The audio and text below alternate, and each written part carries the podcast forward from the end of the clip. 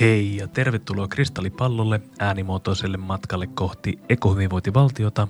Minä olen Erkki Mervala ja tällä kertaa vuorossa on kuntakauden viimeinen jakso. Tämän kevään ajan olemme puhuneet kunnista kestävyysmurroksessa ja viimeisen jakson teemana on kuntalaiset.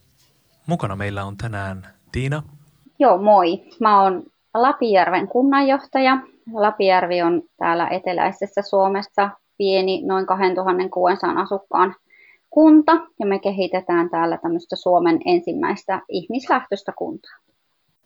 Sitten meillä on Marianne. Hei vaan, Marianne Pekola Kuntaliitosta. Toimin Kuntaliitossa tutkimuspäällikkönä, koordinoin Kuntaliiton tutkimustoimintaa ja, ja myöskin sitten tämä demokratia-asiat, kuntalaiset on näitä mun asiantuntemusalueita ja itse asiassa toimin myös tutkijana myös just erityisesti näitä kuntalaismielipiteitä. Ja sitten Pasi. Joo, heppo. Pasi Mäpä, kaupunkisosiologi ja yliopistotutkija Helsingin yliopistosta. Ja olen myös Suomen kylät ryn korttelijaoston puheenjohtaja, eli siinä mielessä tässä kuntalaiskehittämisessä mukana. Vähän toimimassakin, enkä vaan tutkimassa. Ja viime aikoina olen tutkinut erityisesti tätä neljättä sektoria, eli omaehtoista itseorganisoituvaa kansalaistoimintaa, varsinkin isommissa kaupungeissa, Helsingissä ja muualla. Ja lopuksi Orsi-hankkeesta Anni. Hei vaan, mä oon Anni Jäntti. Tampereen yliopistossa työskentelen tutkijatohtorina ja olen kuntatutkija, kiinnostunut erityisesti kuntajohtamisen ja kuntademokratian kysymyksistä, kuntalaisten osallistumismahdollisuuksista ja kuntien roolista ja merkityksestä. Ja, ja ihan viime aikoina olen myös tutkinut sitä, että minkälaisia tunteita kuntalaisilla on kuntia kohtaan. Millä tavalla kuntalaiset ja kestävyysmurros sitten liittyvät toisiinsa? Kertoisitko Anni hieman, minkälaisia rooleja kuntalaisilla voi olla kestävyysmurroksessa? No, kuntalaisellahan on hyvin monenlaisia rooleja suhteessa kuntaan. Et ensinnäkin kuntalainen on tietenkin jonkin kunnan asukas. Hän voi olla myös asiakas, palvelujen käyttäjä, äänestäjä, osallistuja, vaikuttaja tai myös ihan virallisessa asemassa kunnan päättäjänä esimerkiksi valtuutettuna tai lautakunnan jäsenenä. Ja lisäksi kuntalaisella on myös veronmaksajan rooli, eli, eli osaltaan kuntalaiset rahoittaa sitä kunnan toimintaa ja, ja kuntalainen voi myös olla viranomaistoiminnan kohteena. Ja kaiken kaikkiaan ja ehkä ennen kaikkea mä ajattelen, että, että kuntalainen on paikallisyhteisön eli sen kunnan jäsen. Ja tämä jäsenyys voi sitten pitää sisällään monia erilaisia rooleja kun vaihdellen kuntalaisten kesken ja myös yksittäisen kuntalaisen osalta eri aikoina. Ja kuntalaisen rooli kytkeytyy myös kunnan rooliin. Eli kuntahan eroaa muista paikallisyhteisöistä sen itsehallinnollisen ulottuvuuden kautta – ja kunnallinen itsehallinto on, on nimenomaan sitä kunnan asukkaiden itsehallintoa. Ja se itsehallinto tarkoittaa vapautta jostakin, vapautta johonkin ja vapautta ilmaista niitä paikallisia erityispiirteitä. Eli kuntalaiset muodostaa sen kunnan ja, ja voi osallistua sen määrittämiseen, että minkälainen se oma kunta on. Ja mä ajattelen niin, että jotta kunnilla on se olemassaolon ja toiminnan oikeutus, niin niiden toiminnan keskiössä tulee olla kuntalaiset. Et kunta on olemassa kuntalaisia varten ja kunnan ydintehtävänä on luoda niitä hyvän elämän edellytyksiä kuntalaisille. Ja, ja tietysti tässä niin kestävyysmurroksen näkökulmasta sen määrittäminen, että, että mitä ne hyvän elämän edellytykset voi olla ja, ja miten niitä voidaan jatkossakin turvata, niin, niin on keskeinen kunnan tehtävä yhdessä kuntalaisten kanssa nyt ja tulevaisuudessa. Puhutaan tässä alussa vähän kuntalaisista palvelujen käyttäjänä. Minkälainen merkitys kuntapalveluilla on kuntalaisille? Mun mielestä se on hyvin vaihtelevaa, että millainen merkitys kuntapalveluilla on kuntalaisille, jos ainakin ajatellaan niin kuin kuntalaisen näkökulmasta. Itse asiassa jonkun verran aina itsellekin tulee semmoisia niin puhelinsoittajia, jossa sanotaan, että miksi minunkin pitää näitä veroja näin paljon maksaa, kun minä en edes käytä kunnan palveluita. Eli käytännössä katsoen ei edes tiedetä, mitä ne kunnan palvelut on. Ja ehkä siinäkin kohdassa, jos ajatellaan sit sen merkitystä sille ihmiselle, niin se varmasti tuntuu pieneltä, vaikka hän olisi sinäkin aamuna kunnan ylläpitämää tietä pitkin ajellut katuvalojen loisteessa töihin. Sitten on tietenkin niin kuin hyvin äh, erilaista se, että jos sä olet vahvasti niin kuin sidoksissa kunta, kunnan antamaan palveluun, niin silloin se merkitys korostuu ja silloin se mun mielestä näkyy erityisesti siinä arjessa, että sulla on semmoinen tuki ja turva siitä kunnasta, että sä voit itse elää sitä sun oman näköistä elämää, oman näköistä arkielämää.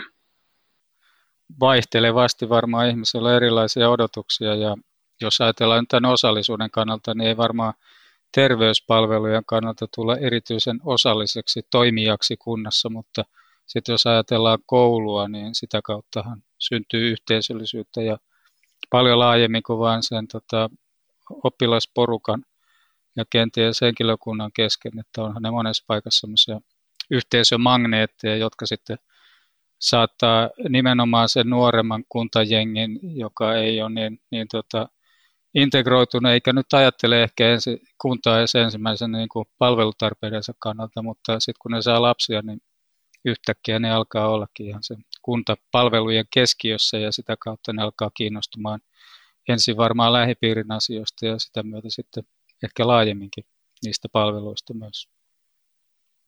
Mä voisin myös tuohon tavallaan tuohon Tiinan Tiinan näkökulmaan jatkaa siitä, että tosiaan meillä on, on, on, on koko joukko kuntalaisia, jotka eivät, eivät tosiaan edes niin kuin tajua, mitä kaikkea kunnat tekevät, mitkä, mitä kaikkea palveluita kunta tarjoaa ja, ja, ja miten itse asiassa ihan jokainen, jokainen niitä käyttää. Tätä me ollaan törmätty tässä jo 90-luvut lähtien tehdyissä laajoissa kyselyissämme, että me osasivat tosiaan vastaa, että, että, että, ei mulla ole mielipidettä kuntalaispalvelusta, koska en, en, en mitään käytä.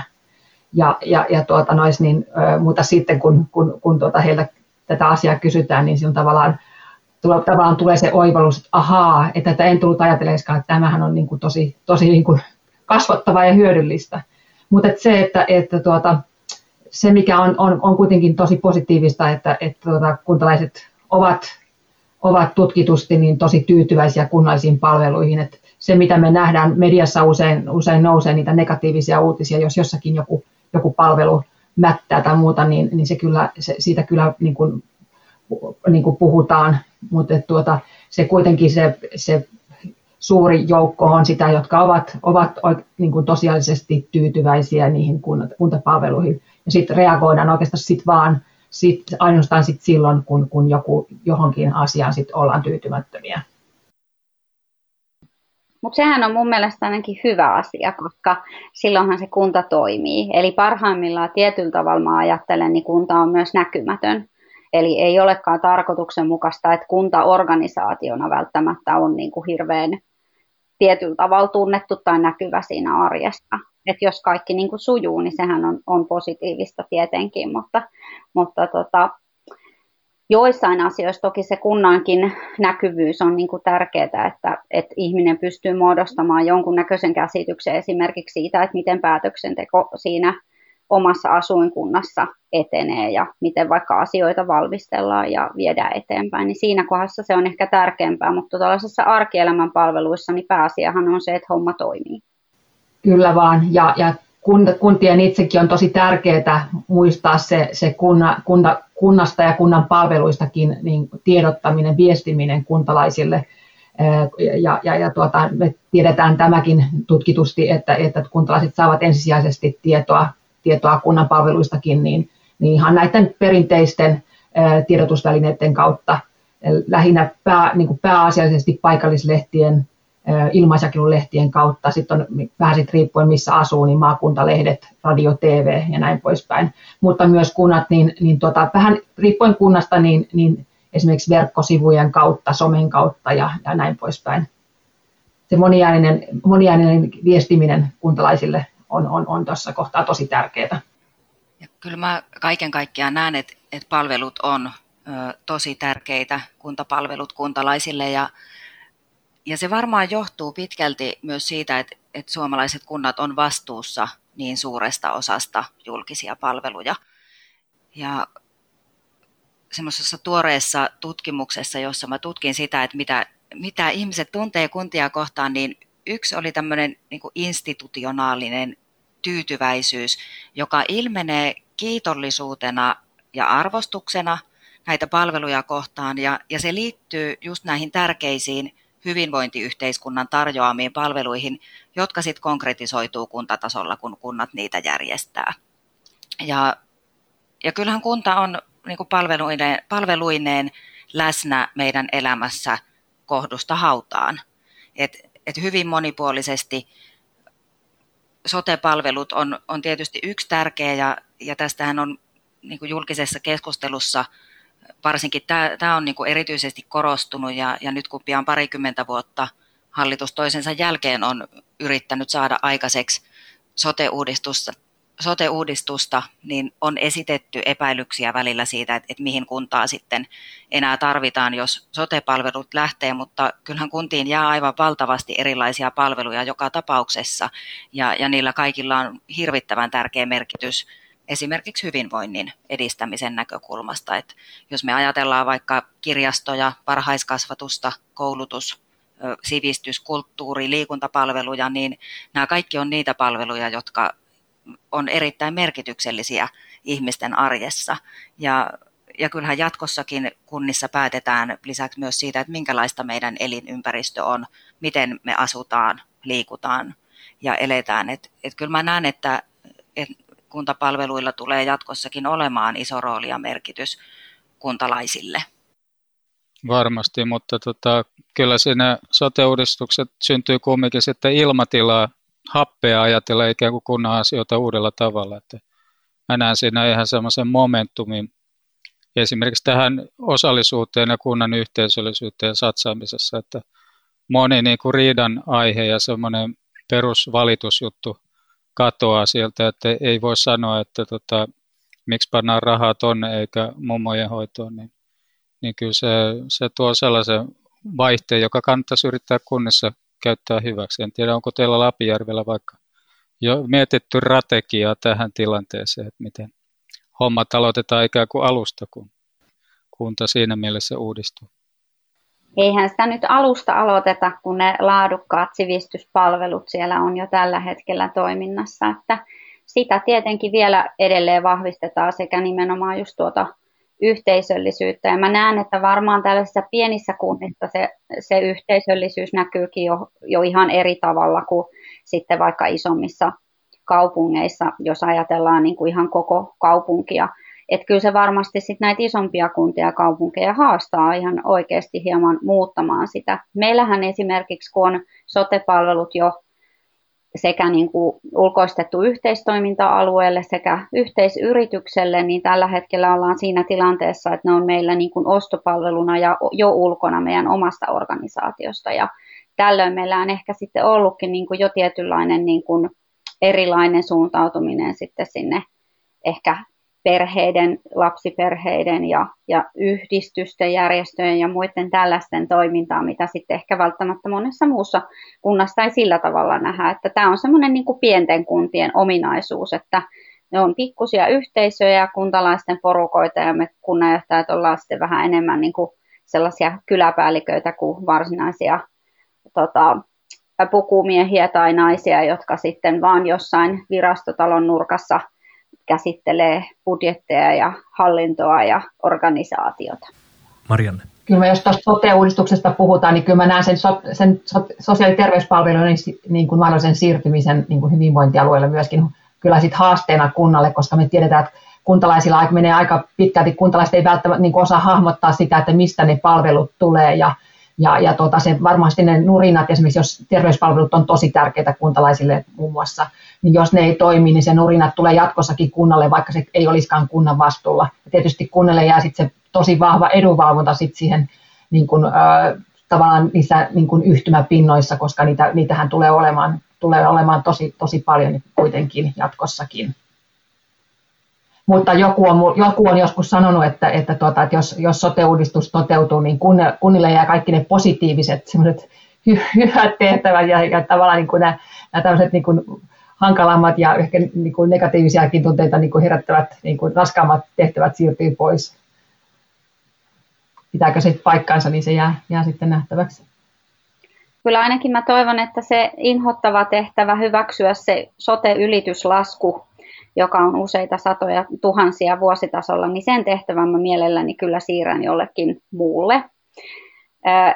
Vielä ehkä tuohon puheenvuoroon liittyen näihin sotepalveluihin ja siihen, miten se sitten jatkossa menee, niin kyllä me ainakin ollaan niin kuin varauduttu siihen, että edelleen me tarvitaan ihmisiä, jotka neuvoo ihmisiä, koska tulee varmasti sellaisia tilanteita, että kun on totuttu siihen, että saadaan se palvelu läheltä ja se neuvonta läheltä, niin ei siihen kyllä heti opita, että se on jossain uudessa organisaatiossa tai ehkä vähän etäämpänä, että siihen me ollaan niin kuin jo pikkuhiljaa alettu varautumaan, että miten sitten tullaan antamaan sitä neuvontaa, että ihmiset tietävät, lähestyvätkö he kuntaa vai maakuntaa vai jotain muuta toimijaa. Että semmoista ollaan niin kuin jo tässä kohdassa ajateltu ja varauduttu.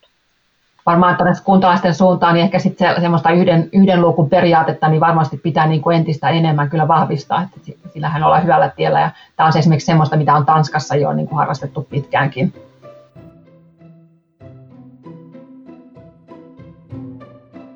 Minkälaisiin asioihin kuntalaiset sitten haluavat vaikuttaa?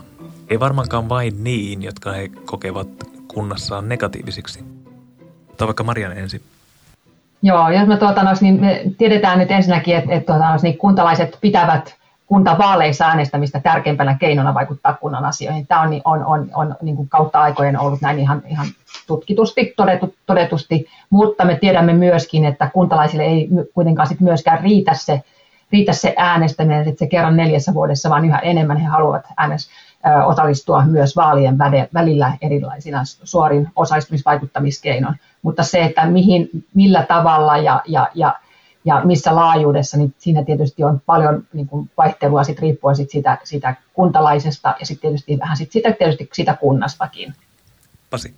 Niin, tämä niin sanottu neljännen sektorin tai kaupunkiaktivismi ja miksei kyllä aktivismin maailma, niin sehän on taas sitten vielä niin kuin tavallaan askel eteenpäin tuosta, mitä Marianne sanoi, että, että tota, siinä maailmassahan nämä porukat, jotka alkaa itse pistämään pystyy Facebook-ryhmiä, ruokapiirejä, kierrätysryhmiä, kimppakyytiryhmiä, kaiken näköisiä omaehtoisen itseorganisoitumisen juttuja, niin niillehän se kunta tulee vastaan vasta siinä jossain vaiheessa myöhemmin. Tämä on se niiden tapa vaikuttaa. Ne ei käytä tätä sanaa vaikuttaa edes yleensä, vaan siinä on kysymys vain siitä, että huomataan, että jos omista lähikaupoista ei saa vaikka luomuruokaa, niin perustaa ruokapiiri sitten itse ja aletaan sitten tuottamaan, koska tässä digitaalisessa maailmassa se on mahdollista. Ihmiset helposti verkottuu, löytää sosiaalista mediasta samanmielisiä, pystyy organisoitumaan Facebookissa ja panemaan helposti juttuja pystyyn, niin silloin se kunta tavallaan sellaisessa maailmassa niin häipyy ja on jossain ihan taka-alalla ja saattaa tulla sitten enemmänkin ongelmaksi kuin asioiden mahdollistajaksi. Että, että huomataankin, että joku keksii kysyä, että onko tämä nyt tämä ja tämä homma sallittua ja tarvitaanko tähän ja tähän jotakin lupia ja, ja tota, sitten niitä aletaan selvittää, niin saattaa olla, että se juttu, joka ajateltiin, että pannaan ensi viikolla pystyyn, niin ei sitä saakkaan pystyy kuin ehkä puolen vuoden päästä, jos se aiotaan tehdä ihan kaikkien pykälien mukaan. Että tämmöistä on esimerkkiä vaikka ravintolapäivä, joka pantiin pystyyn ilman, että siis sehän oli sääntöjen mukaan kiellettyä hygienia ja muista syistä, mutta pantiin siitä huolimatta pystyyn ja sitten Evira valvova viranomainen tuli perästä ja hyväksyi. Sompa-sauna, tämmöinen sissisauna Helsingissä on toinen esimerkki. Sitten on näitä erilaisia gerilla niittytoimintaa ja tällaista. Ja siinähän sitten taas tulee kunnalle niin uudenlainen asento, että miten, miten ollaan tietoisia näistä jutuista, mitä kansalaiset tekee ja miten, miten ihan niin kuin tapauskohtaisesti pitäisi sitten katsoa, että mikä tämä porukka oikein on. Niin kuin vaikka Keravalla nuori mies soittaa virkamiehille ja sanoo, että me haluttaisiin järjestää seinään potkimisen maailmanmestaruuskisat, niin, niin mitä tällaisessa tilanteessa sitten virkamies oikein keksii vastata tähän, että, että tällaista uutta herkkyyttä ja, ja tota, uudenlaista roolinottoa kunnissa tarvitaan sikäli, kun tämä neljä sektori leviää ja kasvaa muuallakin kuin isossa kaupungissa. tähän voisi vielä, niin vielä todeta sen, että meillähän esimerkiksi, jos ajatellaan ihan kunnan näkökulmasta, niin meillähän on, on Suomessa hirvittävän hieno kuntalaki, joka on, niin kuin tarjoaa, on, on mahdollistava ja, ja, ja, ja tuota, niin vähän ohjeistaa tai neuvoo kuntia, että et, tuota, niin, mit, miten kuntalais, missä asioissa ja miten kuntalaisilla on oikeus ja mahdollisuus osallistua. Ja, ja sitten kunnille jää sit se, se tavallaan se vastuu siitä, että he sitten sitten tuota, niin loisivat mahdollisimman hyvät edellytykset siihen, että kuntalaiset voisivat sitten eri, eri tavoin osallistua. Ja totta on, niin kuin Pasi sanoi, että, että tuohon on paljon sellaista osallistumista, millä ei ole niin kuin, tavallaan tavoitellakaan sitä vaikuttamista, että on paljon osallistumisen muotoa, talkootyötä ja lähialueen kehittämisen tyyppistä ja näitä, ja näitä neljännen sektorin juttuja, mikä, mikä on nimenomaan niin kuin, vaan sen takia, että halutaan, halutaan tehdä yhdessä ja, ja tehdä sitä yhteisöllisyyttä ja, ja, ja näin poispäin. Ja, ja siinä täytyy tietysti kunnan olla sit tosiaankin niin kuin aktiivinen ja, ja, ja tuota, nois niin, tavallaan mahdollistava. Ole hyvä, Anni. Joo, minusta tässä tuli hyvin esiin Marianne ja Pasin puheenvuoroissa sekä nämä tämmöiset niin kuntalähtöiset että kuntalaislähtöiset osallistumisen ja vaikuttamisen tavat. Ja, ja kyllä niin kuin kunnissa täytyy ehdottomasti olla valmiutta molempiin, että et täytyy olla niitä, niin kuin tunnistaa niitä paikkoja, joissa kunnan on oltava niin kuin aktiivinen ja aloitteellinen näiden mahdollisuuksien luomisessa, mutta, mutta myös sitten just näin niin kuin Pasi kuvasi, niin herkkyyttä tunnistaa myös sitten niitä tilanteita, jossa kuntalaiset haluaa omaehtoisesti toimia ja, ja niin kuin tukea ja luoda edellytyksiä sille. Ehkä yleisesti ne asiat, joihin halutaan vaikuttaa, niin useinhan ne on sellaisia, jotka koskettaa jollain tavalla sitä omaa elinympäristöä, sen viihtyisyyttä, turvallisuutta ja, ja toimivuutta. Ja, ja ihmiset haluaa vaikuttaa sellaisiin asioihin, jotka on itselle tärkeitä. Ja, ja kyllä näissä sitten nähdään tärkeänä se, että, että ne osallistumiskanavat on toimivia ja monipuolisia, niitä on helppo käyttää, ne on nopeita, vaivattomia ehkä se jotenkin niin kuin korostuu tässä ajassa. Mutta sitten kuitenkin näiden erilaisten osallistumiskeinojen lisäksi on niin kuin äärimmäisen tärkeää huolehtia siitä, että, että myös ne prosessit on vaikuttavia, jotta ne vahvistaisi sitten kuntalaisten luottamusta kuntaan ja, ja siihen osallistumiseen ja vaikuttamiseen. Ja, ja kyllä sitten myös minusta on tärkeää korostaa sitä, että, että ne osallistumiskeinot on kuitenkin vaan se semmoinen jäävuoren huippu, että tarvitaan semmoista laajempaa ymmärrystä yhteiskunnassa tästä niin osallistumismahdollisuuksista, vaikuttamismahdollisuuksista ja ymmärrystä ja, ja toimia sen eteen, että ihmisillä on niin kuin mahdollisuudet ja osaamista vaikuttaa myös esimerkiksi sosioekonomisesta taustasta riippumatta. Ensin tuohon kysymykseen, että mitä viranhaltijan sitten pitäisi vastata, kun joku idea tulee, niin Tätä on itse meidän organisaatio opettanut. Se on hirvittävän helppo asia. Siinä on vain kolme kirjainta ja se on joo. Eli ihan sillä pääsee niin kuin alkuun, että jos joku ehdottaa jotain, niin ensimmäisenä aina sanoo joo. Ja sitten sen jälkeen alkaa miettiä, että miten hän tämä sitten onnistuu. Ja sitten itse ajattelen, että kunnan on helppo antaa tukea kolmannelle ja neljännelle sektorille. Yleensä joku ihan pieni rahasumma auttaa. Meilläkin on tämmöisiä matalan kynnyksen ihkuavustuksia. 300 euroa voit saada, jos sulla on hyvä idea, mikä tukee yhteisön toimintaa. Kuka vaan voi saada sen ja sillä pystyy esimerkiksi neljäs sektori järjestämään jonkun tapahtuman tai jotain muuta vastaavaa. Sitten taas vastaavasti toinen, mitä kunta voi antaa, on byrokratiatuki, eli nimenomaan auttaa löytämään ne oikeat toimintatavat ja auttaa hakemaan hankerahoituksia tai ha- täyttämään jotakin typeriä kaavakkeita tai jotain muuta vastaavaa, koska sehän on sitä meidän ydinkoreosaamista. Sitten jos me ajatellaan sitä, että lähteekö ihmiset, mihin ne lähtee mukaan, niin kyllä ne enemmän lähtee siihen positiiviseen kuitenkin mukaan. Että kaikki semmoinen, missä autetaan, tehdään jotain hyvää yhteisölle, niin se vetää kyllä paljon enemmän porukkaa ja silloin merkityksellisyyttä. Sitten jos mietitään sitä, että ihmiset eivät ole nyt hirveän innostuneita välttämättä osallistumaan esimerkiksi järjestö- ja yhdistystoimintaankaan, niin Silloin meidän pitää niin kuin löytää tapoja, miten voit osallistua, vaikka et ole yhdistyksen jäsen. Ja se on niin kuin sellainen, mitä kunnan pitää pohtia, että onko esimerkiksi järkevää, että avustaminen, tilojen luovuttaminen tai muu toteutetaan vain pelkästään yhdistystoimijoille. Miksei sitä voida antaa yksittäiselle ihmiselle tai yritykselle, jos se haluaa tehdä kuitenkin vähän niin kuin sitä samaa asiaa. Eli pitäisi enemmän niin kuin tarkastella sitä lopputulosta ja ylipäätänsä ehkä miettiä sitä, että ollaanko me niin kuin enemmänkin sitten kuitenkin semmoinen niin kuin verkosto, jossa ne ihmiset ja kunta on niin kuin yksi kokonaisuus. Ja silloin me päästään myös semmoiseen tilanteeseen, mitä mä itse ajattelen, miten osallistuminen ja vaikuttaminen pitäisi viedä kuntaorganisaatioon, niin se pitäisi tapahtua niin, että ihminen ei itse välttämättä edes aina tiedä osallistuvansa ja vaikuttavansa. Eli niin, että se organisaatio toimii niin hyvin, että kun sä annat sen niin sanotun asiakaspalautteen, että voi vitsi toi piha oli taas liukas. Olipas siellä pimeätä, kun valot ei palannut. Olipas iso monttu siellä tiellä. Vitsi, kun nämä sais Vilmaan nämä tiedot.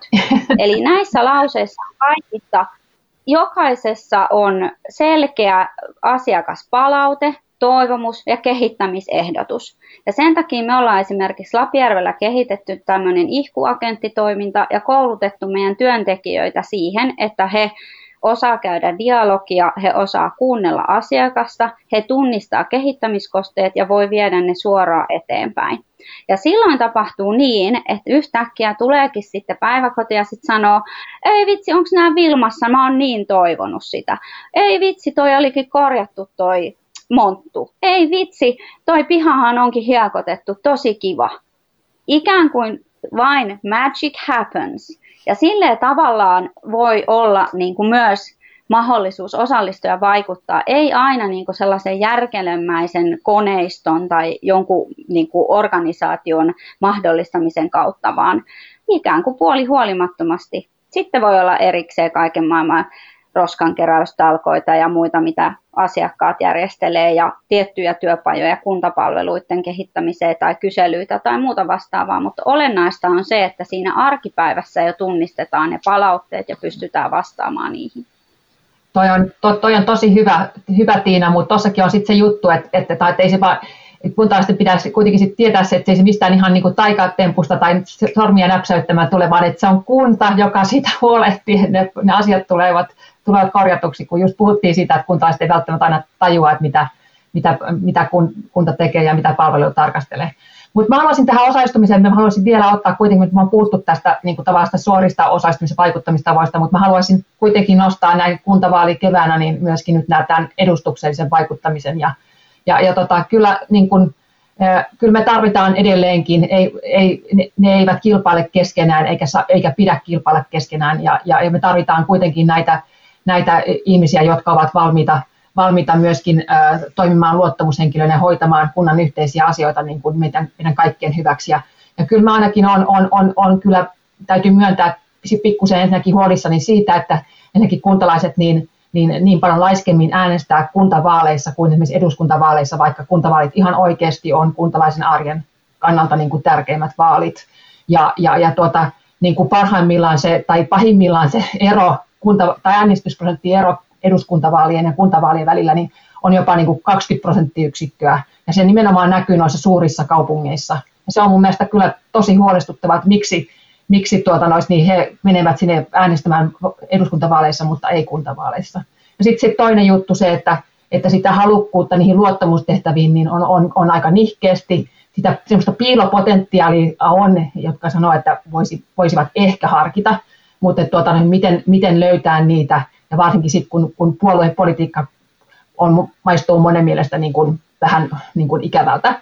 Ja sitten se, että sit me ollaan nähty myöskin näissä meidän tutkimustuloksissa myöskin se, että, että vaikka ei välttämättä olla niin innossaan asettumaan ehdolle kuntavaaliehdokkaaksi, niin, niin tota, sitä enemmän kuitenkin niin oltaisiin valmiita harkitsemaan luottamushenkilötehtävää. Ja tämä on mun mielestä myös mielenkiintoinen ilmiö, että haluttaisiin niin skipata se vaali, vaali, vaaliehdokkuus ja sen vaalikampanjointiin, mutta sitten niinku siihen yhteisten te- luottamustehtävien hoitaviin, hoitamiseen niin voisi olla sitten enemmän potentiaalia. Tässä on kyllä todella niinku pähkinä purtavaksi kyllä kunnille mun mielestä ja puolueille totta kai.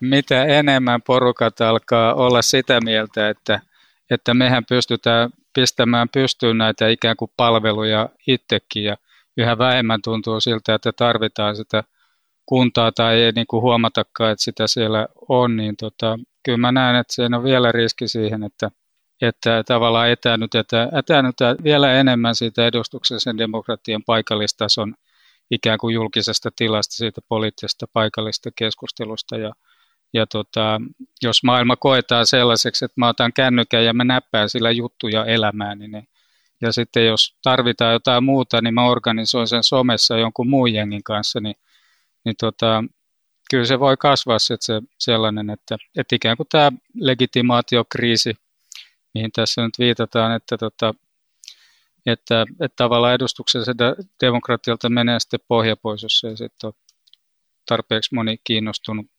äänestämällä ja muuten. Niin, suurin huolihan siinä liittyy sit siihen, että ne maan hiljaiset jäävät täysin paitsioon. Ja se on ehkä se ryhmä, mistä itse olen huolissani, koska se on kasvava porukka, joilla ei ole minkäännäköistä ääntä tässä maassa. Ja se on ehkä se, mikä pitäisi huomioida toki myös vaaleissa ja edustuksellisessa demokratiassa, mutta ylipäätänsä kuntien toiminnassa, että ei ainakaan mennä sitten sen mukaan, ketkä ovat eniten äänessä ja ketkä ovat itse aktiivisia, vaan huomioidaan myös ne hiljaiset. Otetaan ensin Marianne ja sitten Pasi. Tämä oli itse asiassa aika tärkeä, tärkeä pointti, mitä Tiina sä nostit. Eli se, että tuota, meillä pieni ongelma on sit siinä, että ne, jotka niin kuin, tavallaan osallistuvat tähän edustukselliseen demokratiaan ja ovat niin kuin, aktiivisia niin kuin äänestämään ja muuten osallistumaan, niin, niin he ovat niin kuin usein myöskin sit niitä, jotka sitten ovat aktiivisempia myös käyttämään näitä niin sanottuja suoria osallistumis- ja vaikuttamistapoja. Tavallaan, että se niin kuin osallistuminen tavallaan helposti niin kuin kasautuu sitten niin kuin samoille ryhmille. Ja ehkä tässä sitten, niin kuin varmaan Pasi varmaan tätä avaakin, niin tota, ehkä tässä sitten tämä neljännen sektorin toiminta on sitten semmoinen, mikä sitten antaa enemmän niin kuin mahdollisuuksia ja sitten myöskin niin kuin laajemmalle joukolle. Jatkamaan Pasi. Niin, että tota, olen samaa mieltä, että mitä enemmän tämä ihmisten omaehtoinen touhu lisääntyy, niin sitä enemmän niin kuin julkisen sektorin tehtäväksi tulee huolehtia niistä heikoimmista.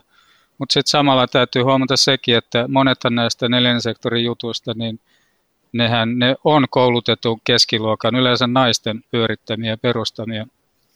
Vaikkapa nyt jotkut Facebook-kierrätysryhmät tai meidän talossa kattelen par aikaa tuolla olevan tota, kierrätyshuoneen ovea, niin, niin tota, koulutettu nainen tässä talossa sitäkin pyörittää, mutta sitten tässä talossa asuu myös, myös tota, jostakin Aasiasta tulleita ihmisiä, iso lapsiperhe ja epäilen, että, että tulotaso ei ole kovin korkea, mutta että he saavat sieltä hyvin paljon tavaraa tästä kierrätysryhmästä. Että nämä koulutettujen ihmisten pistämät, pystyyn pistämät jutut, niin kyllä ne palvelee usein laajempia porukoita ja hakee sekä niin kuin faktisesti palvelee näin niin kuin taloudellisessa mielessä, että sitten myös hakee sitä yhteisöllisyyttä laajassa mielessä. Että ne ei ole yleensä sellaisia klubeja, jotka halutaan, joihin halutaan samanlaisia ihmisiä kuin itsekin, vaan ne elää niin kuin siitä sosiaalisen median jakamisen ajatuksesta ja siitä yhteisöllisyyden fiiliksestä, että tulkaa kaikki tekemään tätä kivaa juttua yhdessä meidän kanssa. Että siinä mielessä ne on avoimia ja tulee ikään kuin yhteiskunnan julkiseen tilaan mieluummin kuin mieluummin kuin perustaa klubeja johonkin sisätiloihin. Ja Anni? Joo, kyllä mun mielestä tämä Tiinan esiin nostama huoli on erittäin aiheellinen ja, ja niin kuin Marianne totesi tuossa, että tämä kasautuu, tämä osallisuus ja, ja sitten taas toisaalta myös tiedetään tutkimuksista, että, että se osallistumattomuus voi myös periytyä. Eli, eli tota, kyllä niin kuin kuntien näkökulmasta on erittäin tärkeää pyrkiä vahvistamaan niitä hiljaisia ääniä, jotka siinä päätöksenteossa ei juurikaan kuulu.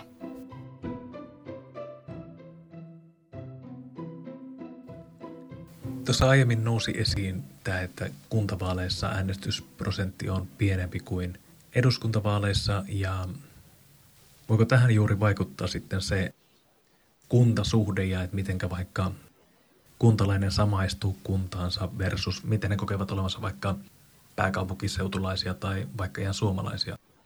Millainen suhde suomalaisilla on kuntaansa? Ole hyvä Tiina.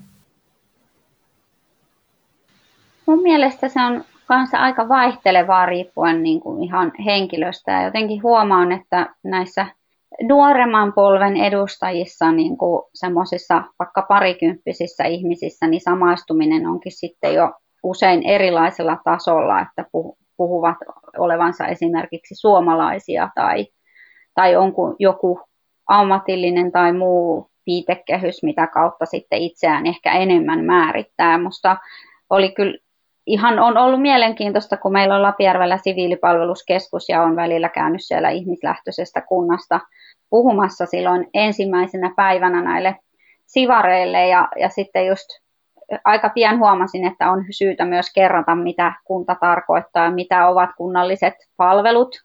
Ja sitten kerran kysyin just, että mistä kunnasta olette, niin sitten yksi sanoi, että Konalasta. Ja jotenkin se tavallaan kuvasti sitä, että miten ehkä sitten ei välttämättä ne kuntarajat sillä tavalla ole tiedossa, eikä se kunnalliset palvelutkaan. Ja sehän silloin tietysti vaikuttaa siihen samaistumiseen. Sitten taas toisaalta tuntuu, että varsinkin tämä korona on tuonut tullessaan sitä, että aika monet haluaa hakeutua just johonkin semmoiseen paikkaan, missä niin kuin jotenkin pääsee osaksi sitä yhteisöä ja sitten ehkä myös sitä kautta saa sen identiteetin. Ja, ja meilläkin ainakin tuntuu, että kun ihmiset niin kuin etsii vaikka tontteja tai muita, niin he niin kuin hirvittävän tarkasti myös perehtyy siihen, että minkälainen se kunta ylipäätänsä on myös niiden palveluiden lisäksi, just sen takia, että kokevatko he sen kunnan itselleen omakseen sen identiteetin kautta. Tuota, me ollaan tutkittu tätä kuntalaisten, kansalaisten samaistumista erilaisiin alueisiin kokonaisuuksia ihan tuolta 90-luvulta lähtien ja, ja, ja, ja tuota, tiedetään se, että, että suomalaiset, niin kuin valtaosa suomalaisista samaistuu paljon niin kuin, ainakin Suomeen, eli, ne, eli tuntevat olevansa suomalaisia, että on hyvin, hyvin pieni joukko, joka, joka ei, ei siihen, ja sitten tuota, niin, itse asiassa niin, niin tuota, samaistuminen Pohjoismaihinkin on, on vähän, vähän niin kuin vahvempaa kuin, kuin sitten kotikuntaan. Mutta niin kuin Päivi sanoi, et, tai anteeksi Tiina sanoi, niin, niin tuota, samaistuminen kotikuntaakin niin vaihtelee, vaihtelee tosi paljon niin kuin sen kuntalaisen mukaan ja sitten myöskin kunnittain se vaihtelu, vaihtelua saattaa olla aika paljonkin.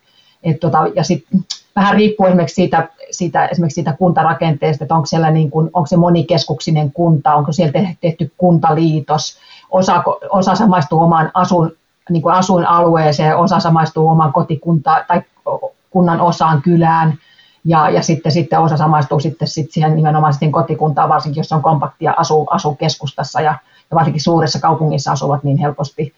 Mutta tuota, mut sitten tuota, nois, niin maakuntasamaistuminen, me on sen me huomattu, että se on, on, on, on tuota, nois, niin nyt myöskin vahvistunut. Että se varmaan tämä, nyt tämä keskustelussa ollut, ollut tota, sote on vahvistanut sitä. Toki tässä on niin kuin, kautta aikoina ollut tosi isoa vaihtelua.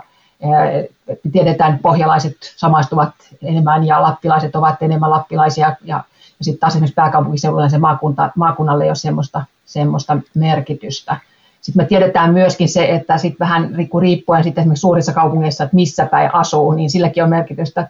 Joskus on Espoon, Espoon tutkimuskuntana tavallaan analysoinut sitä samaistumista siellä ja siellä huomat, huomasin, että siellä niin kuin näitä niin kuin vähän arvokkaammilla, kalliimmilla asuin, asuinalueilla asuvat, niin samastuu nimenomaan siihen asuinalueeseen. Ja sitten jossakin toisessa paikassa, missä tavallaan niin kuin niin sitten siellä niin kuin samastuankin sit siihen, niin kuin siihen kaupunkiin enemmän. Et tässä on, on tosi, tosi mielenkiintoisia, mielenkiintoisia e, eroja, mutta sillä on kyllä se on, on tärkeää se, se samaistuminen kotikuntaankin, tai sitten sanotaan näin, koska se, sillä on merkittäviä yhteyksiä sitten niin kuin muihin kuntalaismielipiteisiin.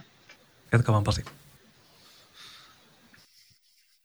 Niin, kyllä mä ajattelisin, että tästä Tiinan konalalaisen Sivarin esimerkistä, että kyllä Helsingin kaupungin tehtävä sellaisessa tilanteessa olisi, olisi ei niinkään tuputtaa hänelle Helsinki-identiteettiä, vaan pyrkiä muotoutumaan alustaksi, jonka kautta konalalaisidentiteetin omaavat ihmiset pystyy operoimaan, toteuttamaan itseään ja muodostamaan yhteisöä ja identiteettiä konalalaisena. Ja siinä mielessä ikään kuin sitä kunnan identiteettiä pitäisi enemmän jollain tavalla osata en tiedä onko oikea sana häivyttää, mutta ainakin niin, että se tulisi siihen esteeksi siihen, kun sitten ihmiset sen oman alueidentiteettinsä varassa lähtee jotain tekemään ja ylipäätään elämänsä elämään.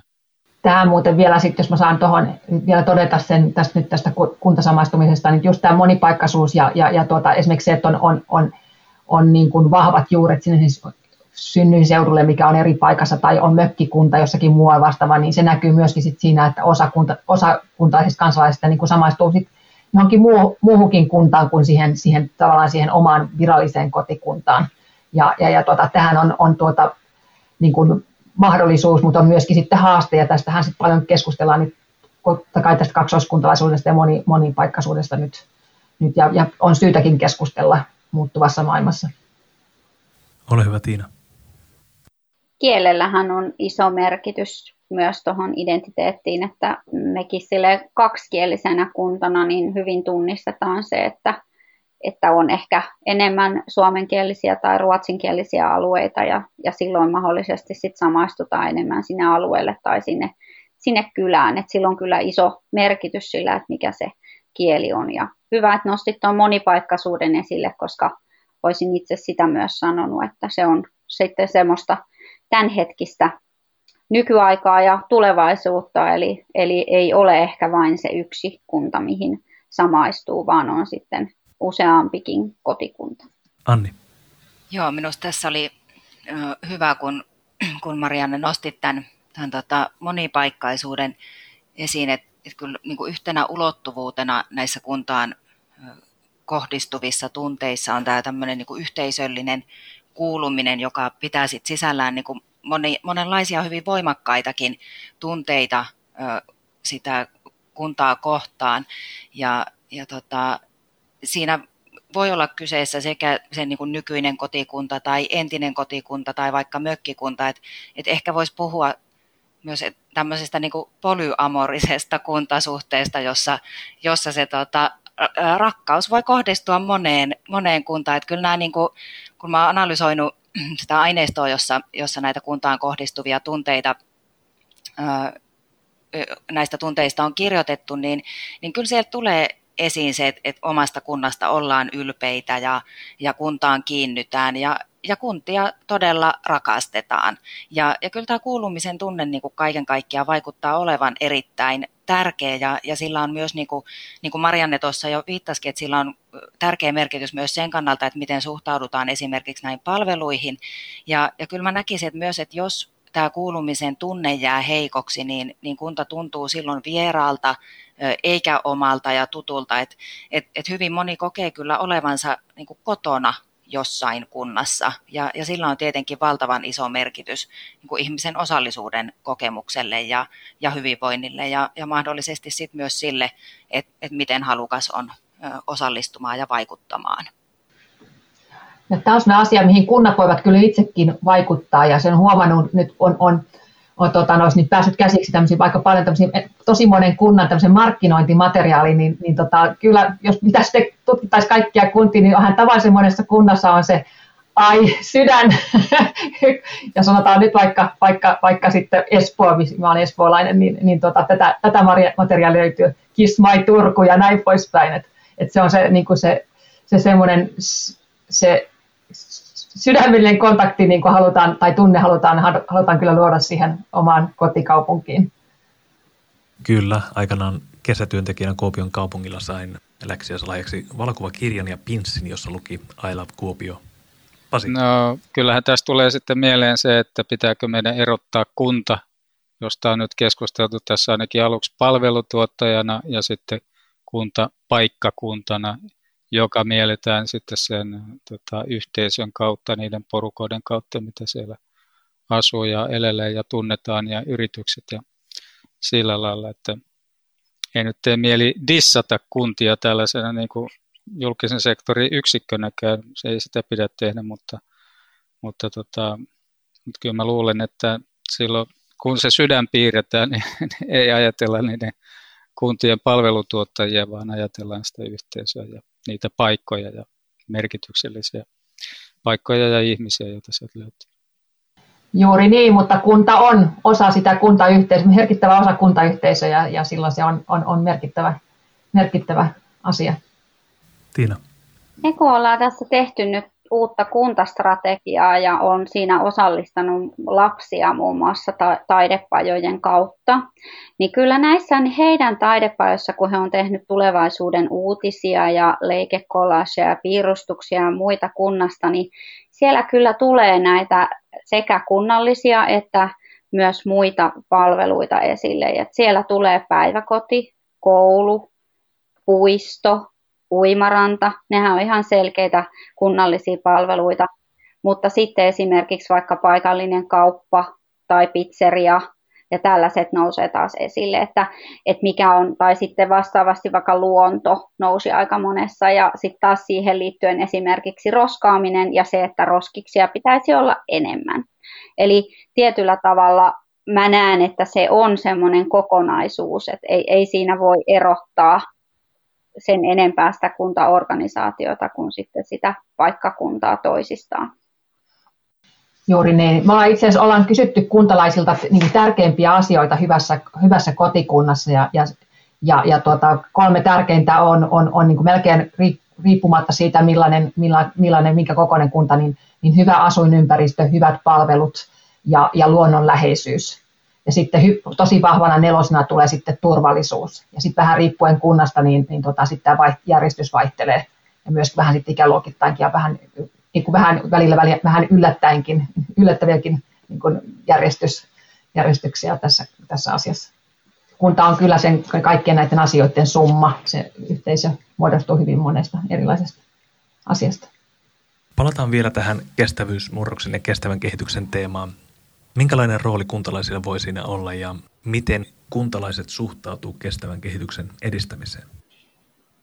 No, minusta tuossa tuli niin kuin näissä edellisissäkin puheenvuoroissa jo, jo hyvin korostu se, että, että ihmisille on tärkeää se, että minkälainen se oma elinympäristö ja lähiympäristö on. Ja, ja tämä on tietenkin sellainen asia, johon myös sitten liittyy tämä, tämä tota, kestävän kehityksen näkökulmat niin ekologisen, sosiaalisen kuin taloudellisenkin kestävyyden osalta. Ja, ja kyllä mä näkisin, että sen oikeudenmukaisen ja, ja reilulta tuntuvan siirtymän aikaansaamiseksi on hirveän tärkeää, että luodaan yhdessä sitä ymmärrystä siitä muutoksen tarpeesta ja, ja myös niistä perusteluista ja ratkaisuista, joita se edellyttää. Ja, ja kunnilla on, on kyllä tässä tärkeä rooli ja, ja myös semmoinen niin erityinen asema, jos me ajatellaan näitä niin kuin Suomessa erilaisia hallinnon tasoja, niin, niin kunta on kuitenkin se lähimpänä kuntalaisia oleva hallinnon taso, jossa tehdään myös niin kuin merkittäviä päätöksiä kestävyysnäkökulmasta. Ja, ja kunnan tehtävänä on luoda niitä edellytyksiä kestävään elämään ja, ja tukea kuntalaisia näiden kestävien valintojen tekemisessä.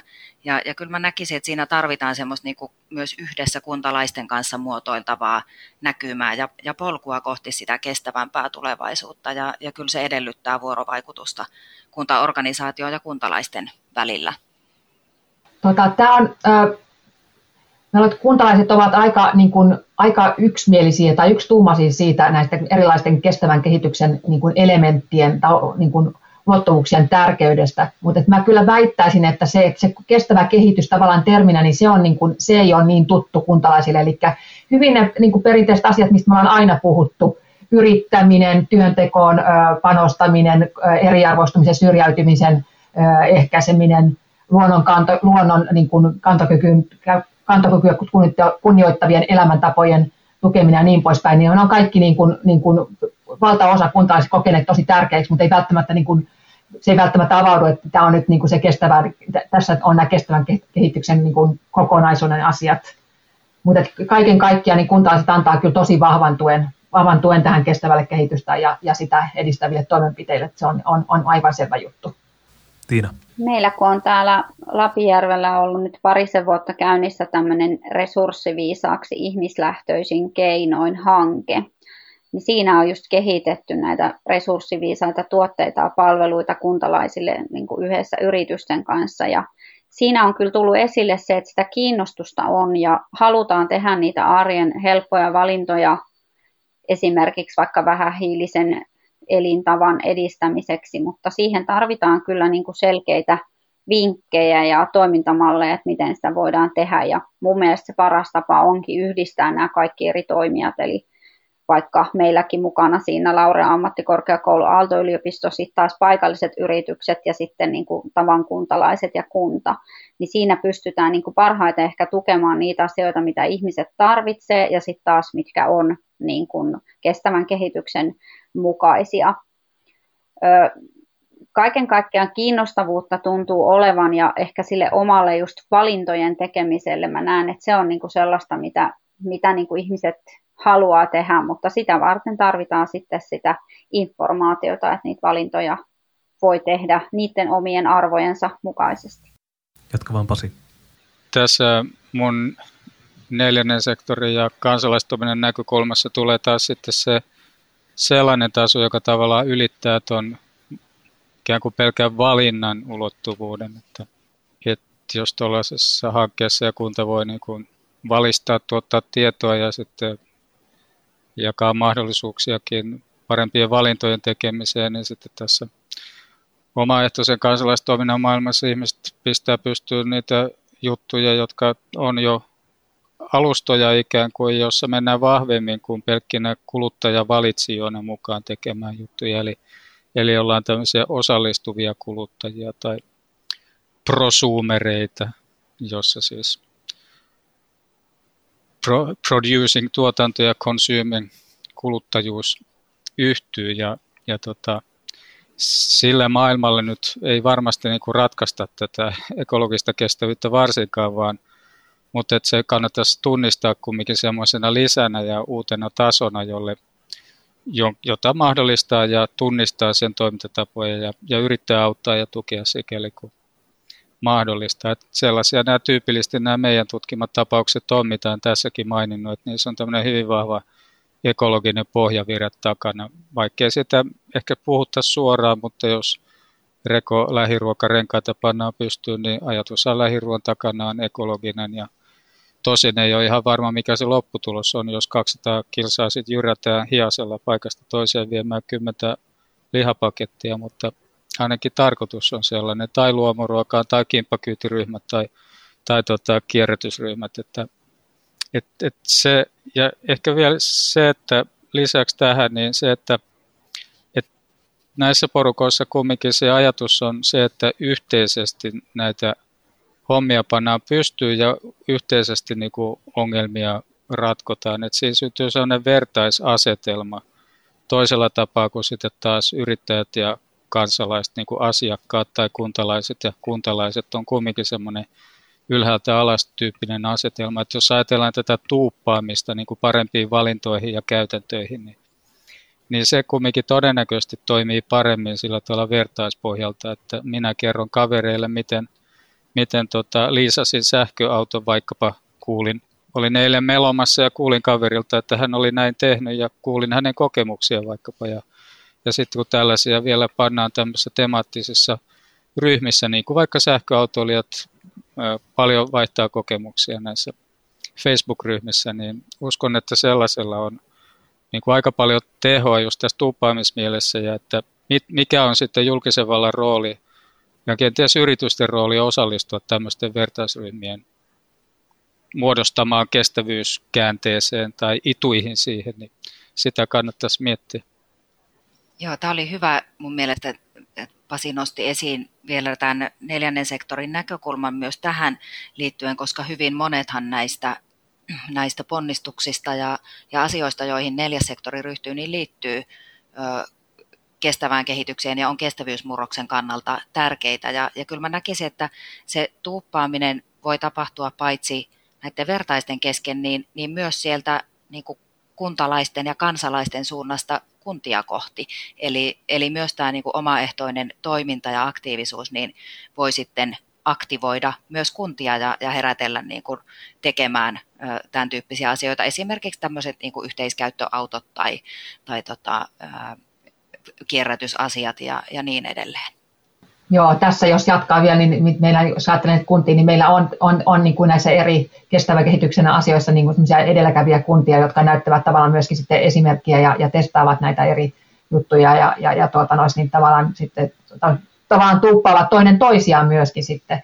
Mutta se mikä on, tota, me, me ollaan, ollaan tutkittu myöskin nyt niin kuin kuntalaisista kysytty näitä kestävän kehityksen eri, eri ulottuvuuksia, niiden tärkeyttä, niin se mikä on mielenkiintoista, niin, niin tota, näkemykset miesten ja naisten välillä on, on niin kuin lähes kaikkein merkittävimmät, jos katsotaan erilaisia niin kuin yksilöominaisuuksia. Ja, naiset ovat, ovat, on, ovat niin kuin selkeästi, niin kuin, siinä on aika selkeä ero siinä, että niin kuin naisten ja miesten tärkeyseroissa. Ja tämä oli niin kuin mitä Pasi tuossa jossakin vaiheessa aikaisemmin sanoikin, että niin kuin ne naiset, jotka siellä teidänkin taloyhtiössä on aktiivisia, niin, niin se näkyy, näkyy näissä, näissä tuloksissa. Et sitä vastoin sitten taas niin kuin eri kokoisissa kunnissa tai, tai, tai eri ikäisissä ei niinkään, niinkään sit näy, näy eroa.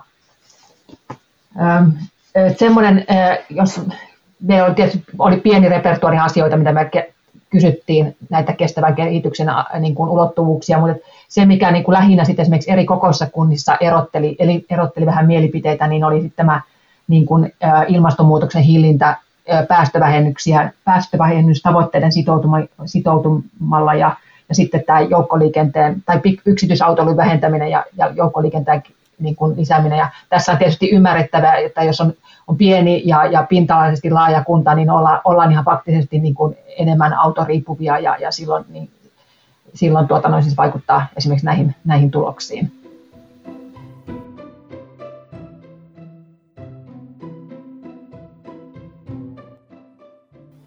Ja viimeistä kertaa tänä keväänä teemme katsauksen kristallipalloon. Miltä näyttää tulevaisuuden kuntalaisuus? Ja aloitetaan Pasista. Jos katsoo ikään kuin teknologisen kehityksen kristallipallon läpi, niin siellähän tapahtuu paljon sellaista, mikä viittaa siihen, että, että, että syntyy sellainen digitaalinen alustarakenne, jonka kautta ihmiset pystyy tekemään kaiken näköisiä sopimuksia keskenään tämmöisellä vertaispohjalta, vaikka minä Australiaan teen asuntokaupat ää, tota, ilman, että mitään pankkia on välissä tai muuta kuin tämmöinen lohkoketju tilinpito hoitaa, hoitaa asiat. Ja toisaalta se, että, että tota, voidaan maailmanlaajuisesti designata tuotteita ja sitten kumminkin paikallisesti valmistaa niitä, niin kyllähän tämän kaltaista tavallaan vähän niin kuin siinä mielessä, mitä piilaaksossa ainakin yhdessä suhteessa tällä hetkellä tapahtuu, niin sen kristallipallon läpinähtynä niin voisi kuvitella, että semmoinen paikallinen elämä ja samaan aikaan siis elämä mihin tahansa maapallolla, mitä tämä monipaikkaisuuskin ilmentää, niin, niin se vaan voimistuu. Ja siinä mielessä siis kuntataso, paikallinen taso on niin kuin voimissaan tavallaan se konkreettinen elämänpiiri, niin, missä ihmiset elää, niin, niin, niin se se ei ikään kuin katoa siinä tavallaan virtualisoituvan maailman kylän yhteydessä, vaan ennemminkin päinvastoin, että kunnilla menee entistä lujempaa tulevaisuudessa, uskotaan vaikka näin. Entä Marianne, mitä sinun kristallipallosi näyttää? Millaista on tulevaisuuden kuntalaisuus?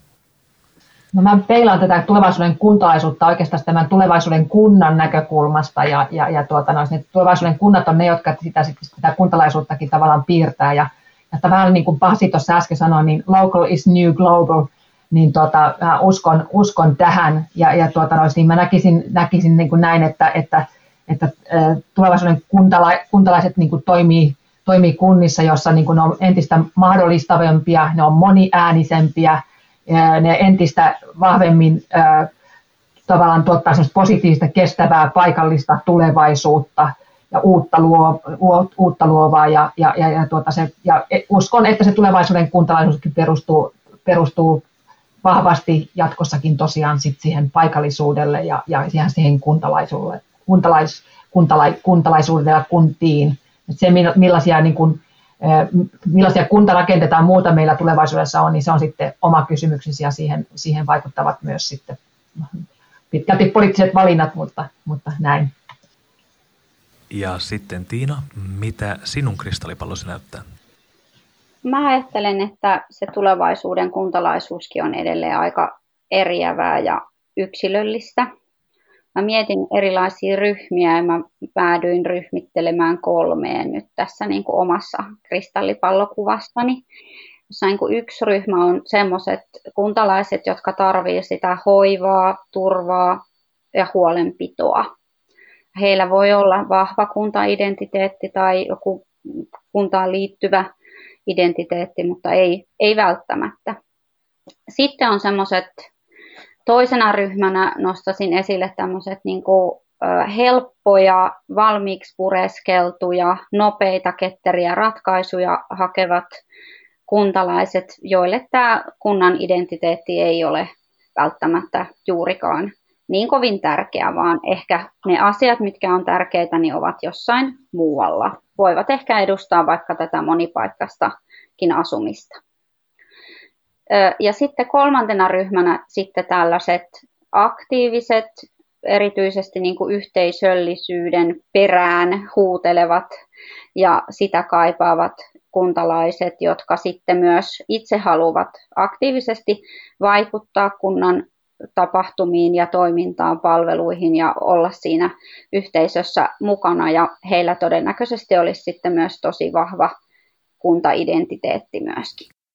Ja viimeisen katsauksen tänä keväänä kristallipalloon tekee Anni. Miltä näyttää tulevaisuuden kuntalaisuus?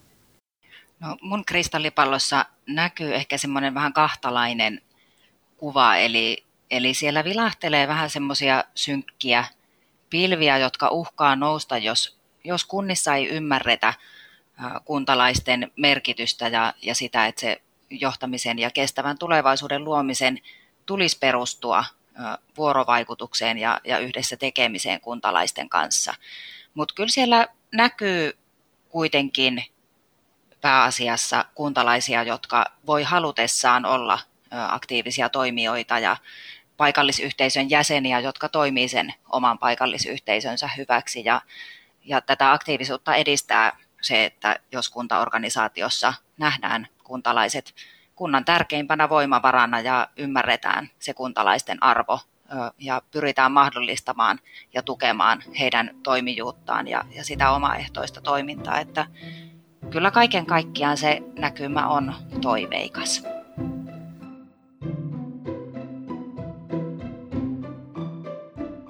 Tällainen oli Kristallipallon kuntakausi keväällä 2021. Mukana kuntalaisjaksossa olivat Anni Jäntti, Marianne Pekola Sjöblom, Pasi Mäenpää ja Tiina Heikka.